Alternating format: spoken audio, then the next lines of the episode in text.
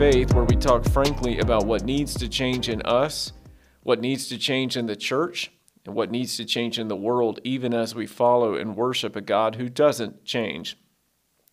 I am Ed Black, your host of Transforming Faith. In his book, Good Mourning Getting Through Your Grief, Allan Hugh Cole writes The question of why life's seasons unfold as they do, and especially why we sustain losses in the various seasons of life, remains at the forefront. We may never find sufficient answers to every question relating to why we suffer loss. At the same time, however, the Christian faith provides hope for living with unanswered questions. Today, we welcome Pastor Lynn Grandsire, a mentor of mine and someone who has spent thousands of hours by bedsides or in living rooms, sitting alongside those in their hardest moments. Lynn, welcome. We are glad you're here. Thanks, Ed. It's really good to be here and a privilege to be able to share with you on grief today.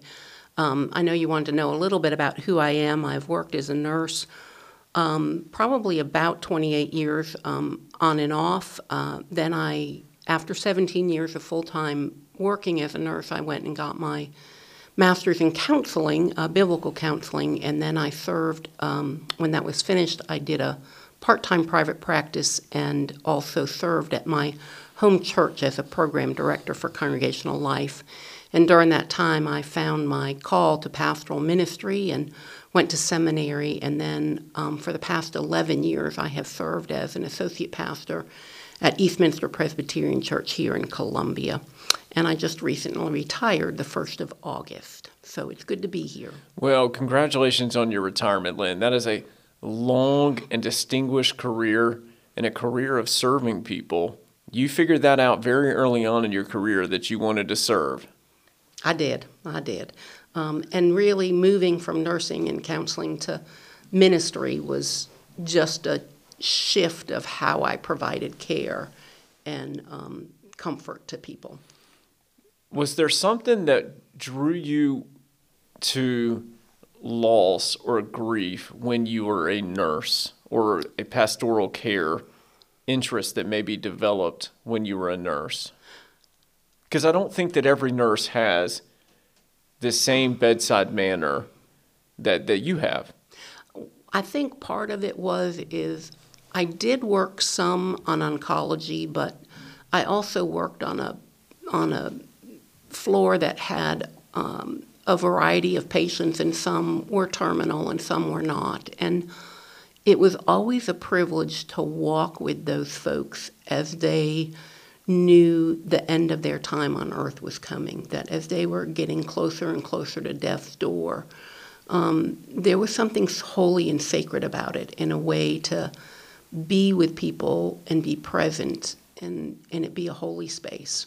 And you were not just walking alongside with those patients, you were walking alongside those in the hospital room or Absolutely. maybe those in, the, in, in hospice, or even a fellow nurse or a doctor who had seen something that was really hard. You were you were providing care for multiple people there in that hard moment.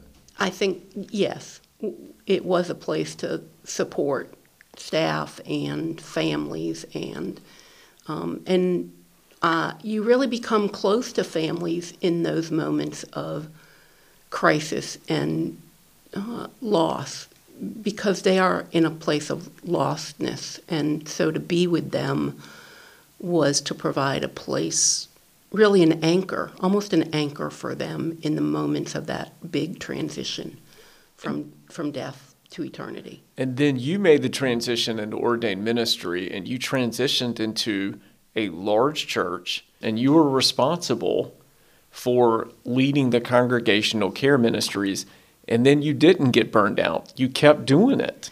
I, I did. Um, I think one of the things, and I learned this really in my counseling program, and Stephen Ministry uses it, it as well, is that I am the caregiver, I'm not the cure giver. That it is Christ who brings about healing and hope. I can walk alongside someone I'm not there 24 7, but God is. You know, He never leaves us or forsakes us. And so, in that, it takes the onus off of the pastor as they recognize they're not the one that is keeping this person above water, that, That- it's God that does it. That insight was probably very crucial for you when you started your D Min studies too, because you're one of the few that has specialized in pastoral care for their D Min. You ended up writing some curriculum, correct? I actually have not written the curriculum. I wrote um, my thesis was um, providing pastoral care, finding the gap. Um, and so, what I was really finding the gap in was when newly graduated seminarians begin their pastoral ministry, pastoral care isn't usually at the top of their list. It's usually way over on the bottom. And so, how can we help newly ordained pastors provide good pastoral care earlier in their ministry? And so, it was really looking at that aspect of it. And ultimately, um, it's about doing mentorship and um, having seminaries doing more mentoring, and particularly in pastoral care. Um, so I feel like it is a way to look at pastoral care um, that helps people not to get burned out, but also provides the care and the reality of the situation um, while bringing hope of God and eternity to whoever you're with. When you're in school, so often you're being taught look for themes. This is something that's more universal. This is an absolute truth. This is something to memorize. And then when you get out in the real world, as you know, you learn quickly that every single person is unique. You do not have an idea of what's going on in the pews with people when they leave on Sundays, No, what's going don't. on in their day, their daily life. And then you really learn that grief is unique. Yes. So we're currently hosting a, a grief group here at Forest Lake using this text that I referenced earlier by Allan Hugh Cole as the centerpiece. And Cole writes this Knowing about others' experiences may prove helpful, but it is more important to attend foremost to yourself and your loss. If in order to mourn, if in order to mourn we first have to grieve, you can grieve most beneficially when you concentrate on the particulars of your own experience. So, thinking about your career, Lynn, and thinking about those you've sat alongside, those you've walked alongside, tell us what those words from Cole mean to you. As I think about each individual person who's gone through grief, first off, each person is unique. So their whole set of coping skills, their the things that they've learned in life, the things that they've experienced in life are unique to them. Um, their family system and how they handle grief in their primary family system also um, is unique, and that will influence how they grieve. Um, and then I think, too, that every loss is different and every relationship is different. So there's going to be a different way to grieve a long term spouse versus someone who may have been married less than a year. There's going to be a difference in mourning a loss of a parent versus a loss of a child. So all of those all of those differences provide idiosyncrasies. They create idiosyncrasies for each loss. Um, and so you can't compare yourself to someone else in the midst of the process because the way you feel and the way you think and the way you have handled everything else influences where you are. And so every single person's grief journey, because it is a journey, is going to be different than um, someone else's is going to be. I think back when I was at Carolina, when I was in admissions, I remember I remember someone saying it was the student health center. There was a uh, mental health uh, faculty member that came and spoke to a group at USC and said that the number one cause of trauma for a college freshman, and this is universal, and it makes total sense, but I've never thought of it before. The number one cause of trauma, the number one cause of grief, is the loss of a pet Yes. for a college freshman. And, and grief comes from lots of different places. It can come from the loss of a pet. It can come from the change in circumstances of life for students who are just going away to college and they've never been away from home. It can be retirement. It can be change of a job. Um, it can even be the birth of a baby because your whole life changes in the way that you once functioned is a loss, even though it's something that you're celebrating. So I think we don't think about losses and having to grieve them except for death or divorce. And the reality is, there's a lot of places that we need to grieve the losses in our lives. But the first step is claiming that grief, right? And it's even hard in a funeral because, you know, we were talking about this in the grief group yesterday. We that people said it, it was hard even at the funeral to cry because you were worried about what others were thinking. You were trying to tend to others people's needs, and so it's hard to claim that I need to grieve right now. This is what's happened to me, and I need to take a step back and manage my life just to get through to the next day. And, and I do think that's true, but I also think the funeral provides a place of celebrating um, who that person was in your life, as well as when I do funerals, I, don't just talk about the good things. We'll talk about the quirkiness as well. And so there's a place that it, the person is real, not not on a pedestal. But we also think about it for the place that provides hope. And so it may not be the place of primary grieving when you do a funeral, as much as that work comes later. And I think that's true in a lot of ways.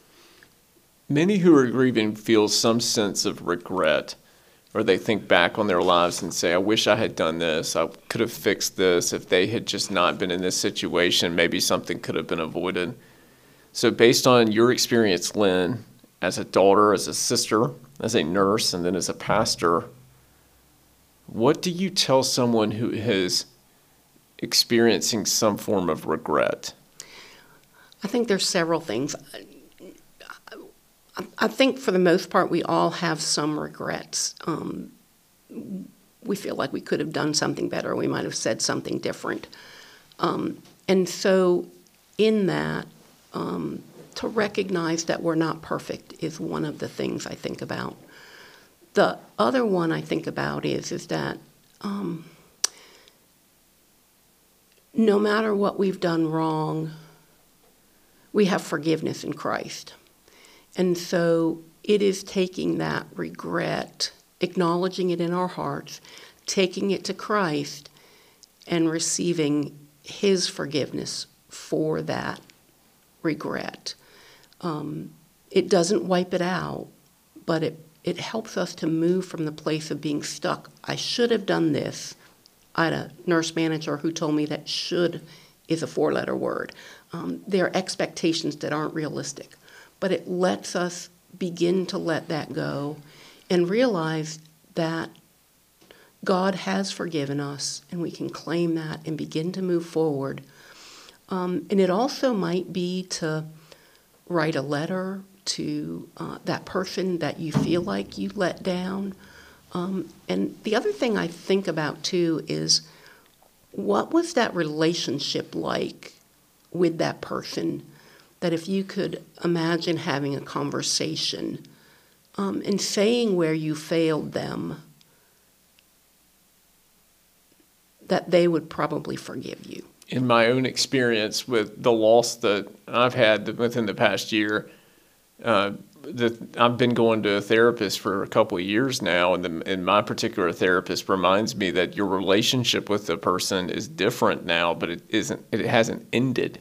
Correct, correct. And you can still have that conversation, and you can still remember, and you can still think about who they were. I think you, there's something about knowing that person that helps you to be able to move past those regrets. And to say, okay, you know what? I don't have to let this rule my life, but I can use it that I don't have it as a regret in any other relationship. So you're making the point that sometimes we can let the grief trickle into our relationships with other people. That's right. And affect how we just live our lives. That's right. And it does. It does. But we can also make a point of the places that we feel like we have failed and turn them around for the future. Doesn't negate them in the past, but it allows us to live differently in the future, the present and the future. What if someone is angry at God during the grief stage? I'd say go for it. He can handle it.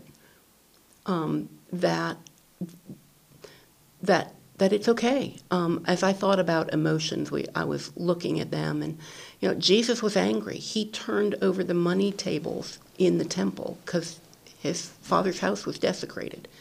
That whatever emotions we have, they're not right or wrong. They're not good or bad.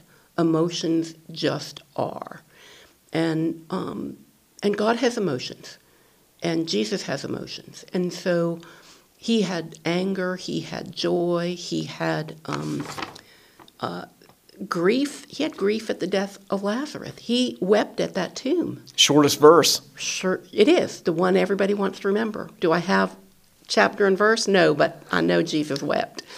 Um, so those emotions of anger, of grief, of sadness, and even of joy because how can you have joy when you're sad? But you can.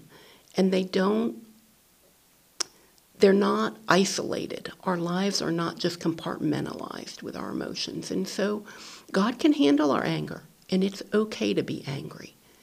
Whatever emotion we have, wherever we are, it is okay to have that emotion. Do you have some advice if you are angry at God, you're having a hard time getting out of bed, the the mental exhaustion that you feel during your grief is just too much.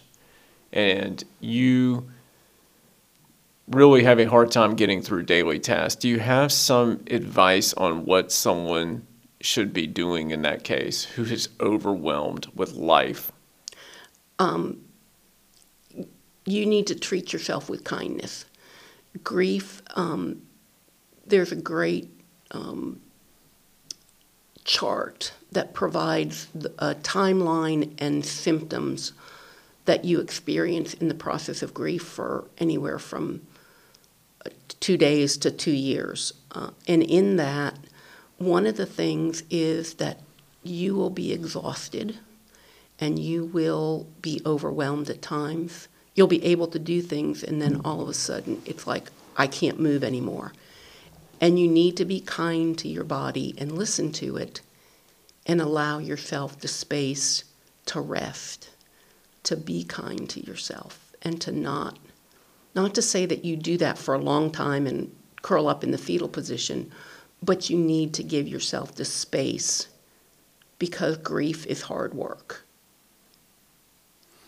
So this book, so Cole makes the point that you should try to relocate once you have gotten to the mourning stage, and so you're the grief stage, the bereavement stage is the first part, and then he is saying that you know eventually you'll hopefully get to the the mourning stage where it, you have had the ability to relocate the loss, and so that, you can get back some of your daily functions. It doesn't replace who has been lost or what has been lost, but you have relocated it in your mind that you were able to get back to normal functioning and stuff.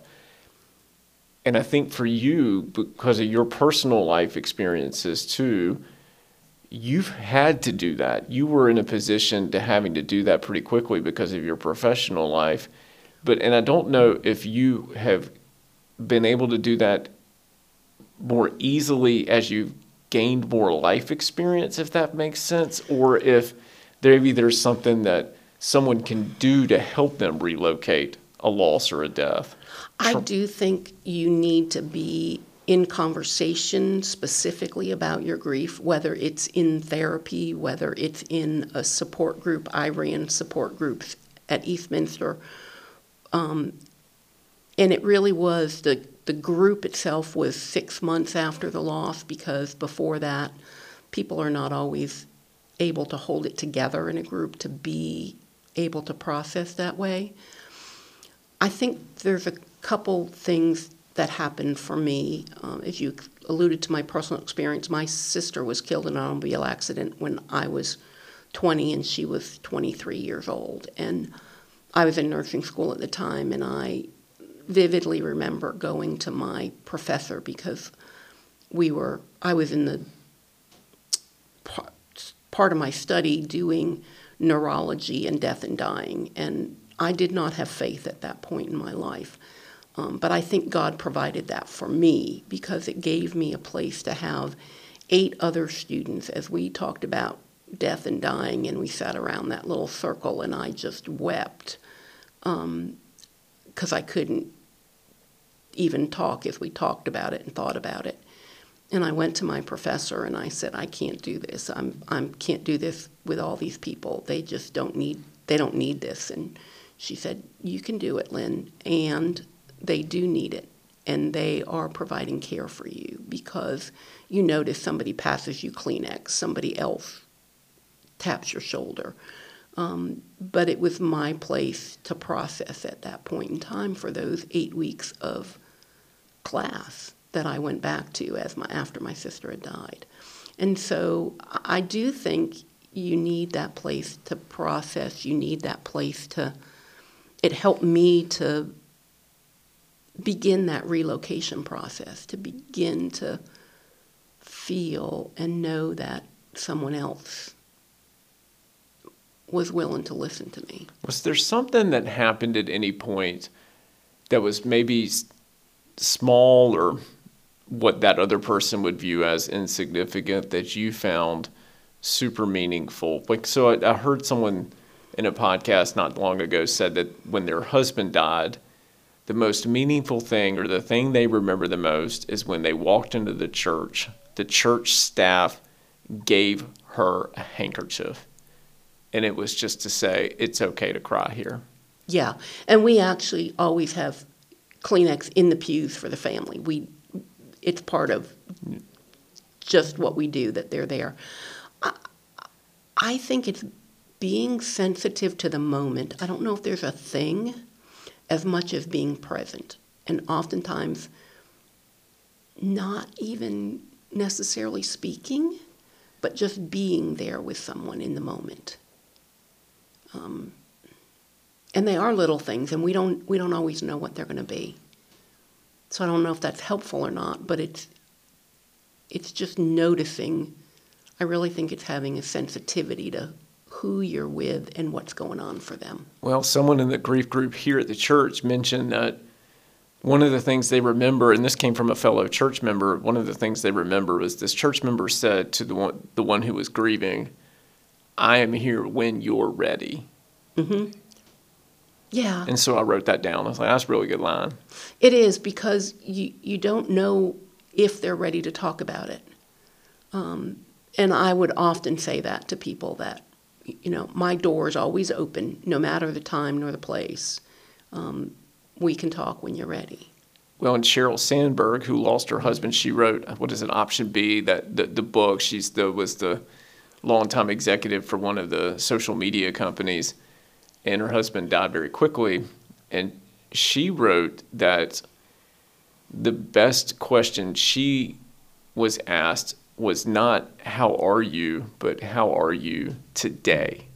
And so it goes to your point about it changes, your grief can change daily it or does. hourly. And I, I think, you know, we're a society that says, How are you? And we, we expect okay for an answer. And you need to not expect that. And you don't need to be just glibly walking down the hall saying that, but you need to stop and say it and be willing to have the time and to take the time to hear what's really going on. So it's a it's contra to our culture. So six months in would have been very hard for you to do that group where you drew on the support of other people. And I totally understand. Within those first six months, sometimes you are really having a hard time just managing your old life. That's And- right. And, you know, just trying to get through the day.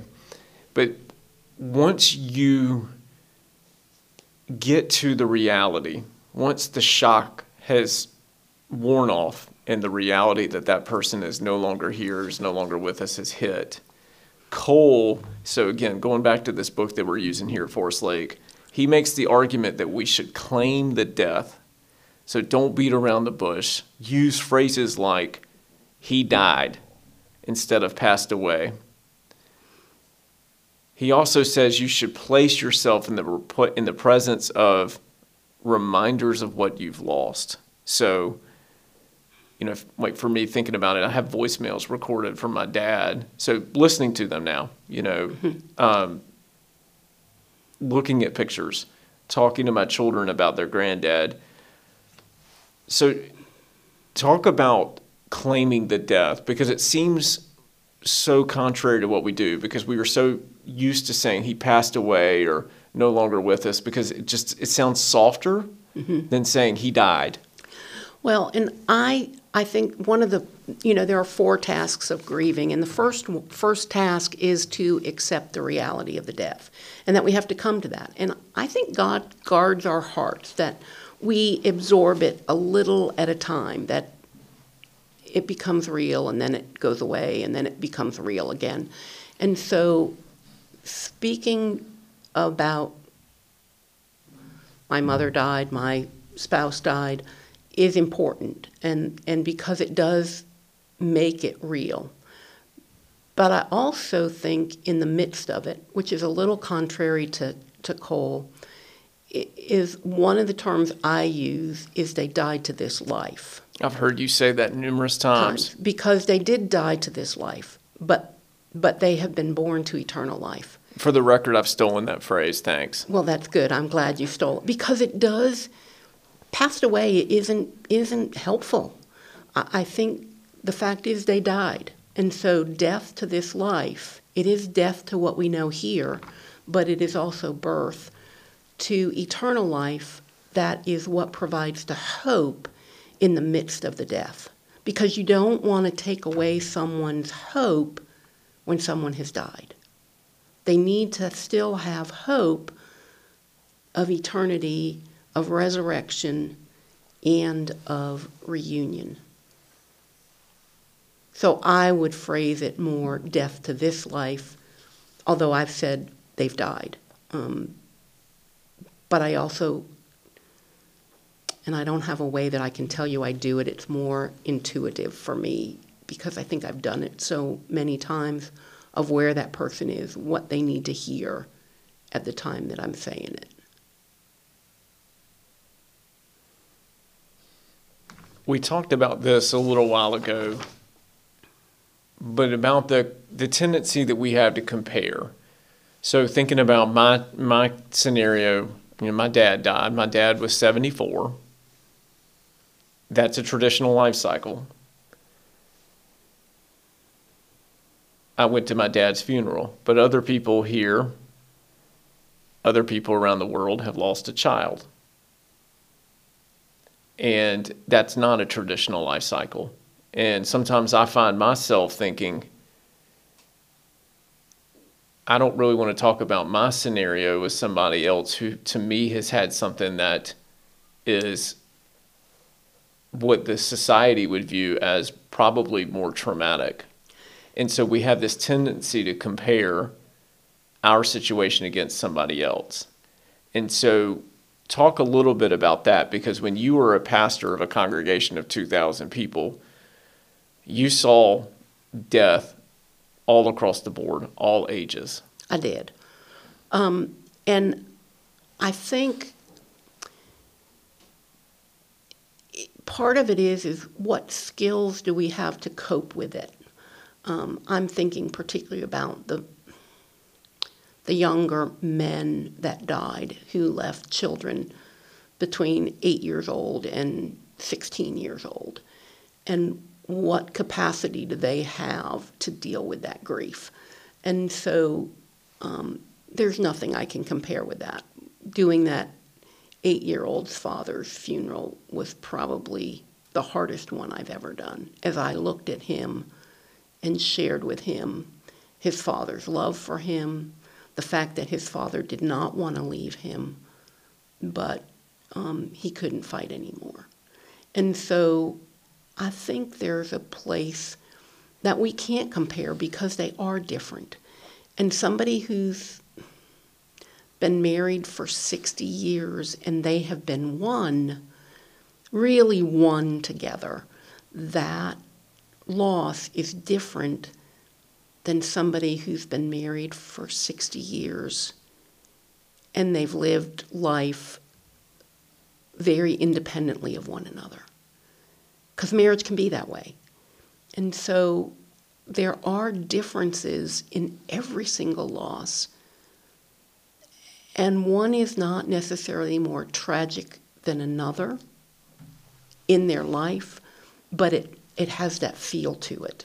And I do think that it is harder for parents to lose a child or grandparents to have a child die than it is for spouses and I'll say children losing parents when they're young is hard as well.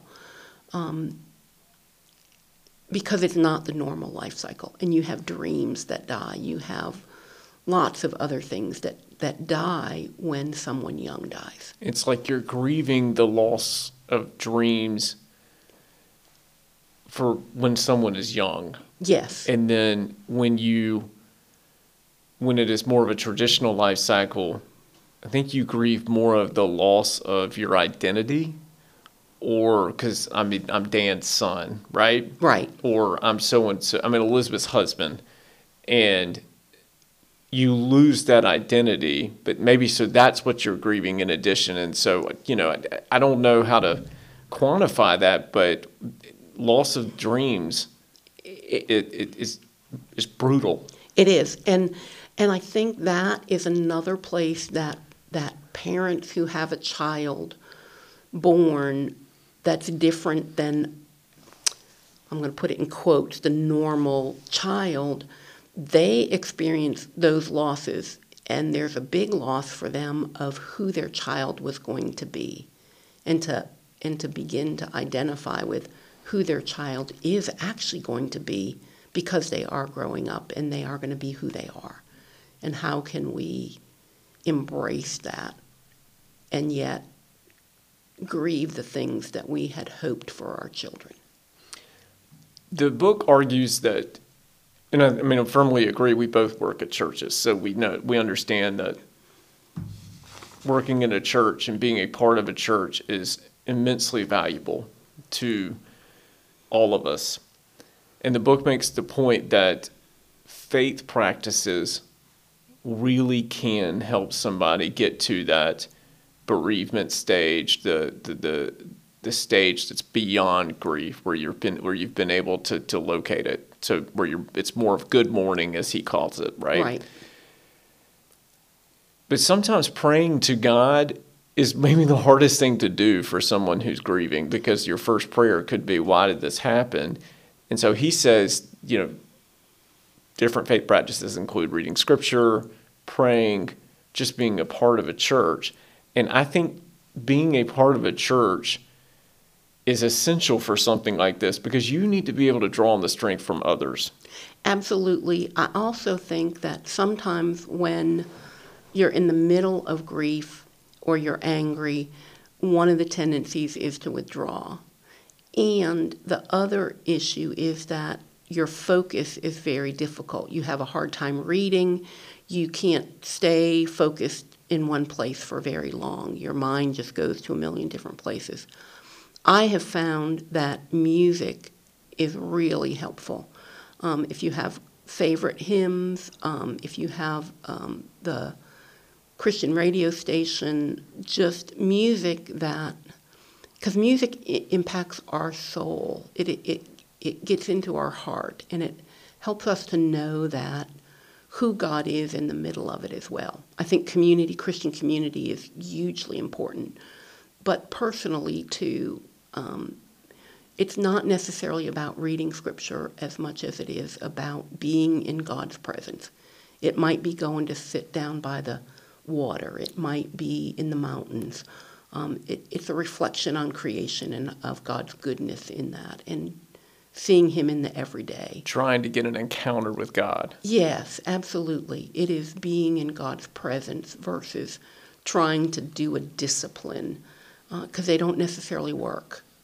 Draw on people within the church also to help you. And so I know that you very much value the role of Stephen ministers. And so Eastminster is a Stephen ministry church, and so is Forest Lake. So talk about the role that a Stephen minister can play in I, this process? I think particularly um, in any church, really, because I think often pastors are more crisis moment people than they are long term. Doesn't mean we don't do things long term, but we don't have the time to do that. And Stephen ministers are the long term people. They meet with their person usually weekly. They'll They'll text them, they'll share scripture with them, they'll pray for them, they pray with them. They just listen to what's going on in their lives. And you really need somebody to listen to you. Uh, we don't we don't listen to people's stories and lives the way that we need to, the way that they deserve to be listened to. And Stephen ministers provide that, and those relationships can be amazing. Um, and I think about one in particular um, whose care receiver was someone who had experienced the death of a loved one. And in the middle of that relationship, the Stephen minister's husband died. And that relationship became more mutual because they developed that relationship over that period of time and they cared for one another in a way that could not have happened any other way um, and their relationships that have impact on your ability to function in the moment as well as long term healthiness of, of the grieving process. One of the things I was thinking about before I came today was um, you know, we, we as a society don't like pain and we want to run from pain. And the only way to get to the other side of grief or pain is to go through it. You can't go around it. You have to go through it. And so to have somebody to go through it with you is what Stephen Ministry looks like. They go through that pain with you because you can't do it around it. They run to the fire. Yeah, they do. They really do run to the fire. And they just love they listen and they love, and they recognize that Christ is in their midst. I think, I think I have one other thing I was gonna, I, I thought about as I was thinking about today, and I was thinking about my own losses. And when I was really new in faith, Psalm 30, and it really is my life psalm, but in the second portion of verse 5, it's, it's speaking of God, and it says, um, but it says, Our weeping may remain for a night, but joy comes in the morning. And, and what seems like a long time for us is the night, but joy does come at some point in the morning as we have walked through the grief. And the end of this psalm says, this speaks of who God is. It says, You, God, turned my wailing into dancing. You remove my sackcloth and clothe me with joy, that my heart may sing to you and not be silent. O Lord my God, I will give you thanks forever. And it may seem very foreign in the middle of grief to think that you're going to be in that place. But as you walk through the process of grieving and mourning, you will find joy once again and God will be present in ways that you never expected Him to be present for you. We used to have a longest night service here at the church. Mm-hmm. Um, we now have turned it into more of a day of service on December 21st. But I remember when my first year that I was here, that was actually the scripture that Ellen said to every single person who came that night. Because as you know, the, the holidays are rough Right. for a lot of people. They are. But joy comes in the morning, and she wanted to reiterate that for every single person who came. And we did we did a longest night service as well, and and it was a place to be able to come and grieve and recognize the hardness of the holidays without someone being here, and they're not going to be back here, and yet providing hope for the morning. This has been Transforming Faith, a podcast produced by Forest Lake Presbyterian Church in Columbia, South Carolina. Lynn, thank you for joining us today. It was my privilege, Ed. We're grateful that you're here, and thank you for everything you have done for, for the black family. Thank my you. pri- my privilege. If you have comments, questions for us, or suggestions, please contact us at contactus at flpc.org. Until next time, we wish you God's peace.